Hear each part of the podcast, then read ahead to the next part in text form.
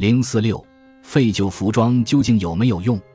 我们不需要配配，回收到的废旧服装不仅可以加工成其他产品，那些品相良好、能够继续穿的服装还会被出口到海外，原封不动地进行再利用。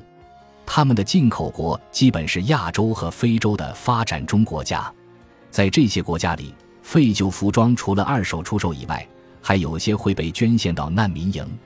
从贸易统计数据上来看，日本的废旧服装出口量由1988年的38零零零吨，到2005年的10万多吨，再到2017年的24万吨，在过去的三十年里增加到了原来的六倍。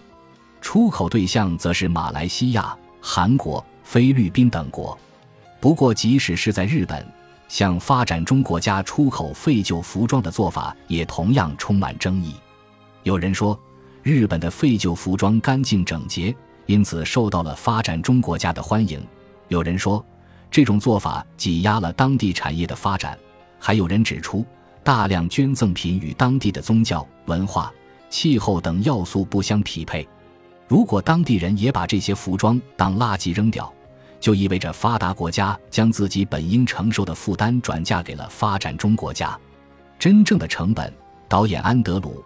摩根，二零一五，是一部批判性的描述快消时尚产业现状的纪录片。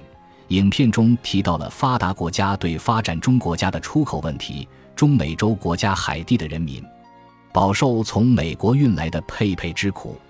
佩佩指的就是废旧服装。美国出口到这里的废旧服装，给当地的纺织业带来了巨大的压力。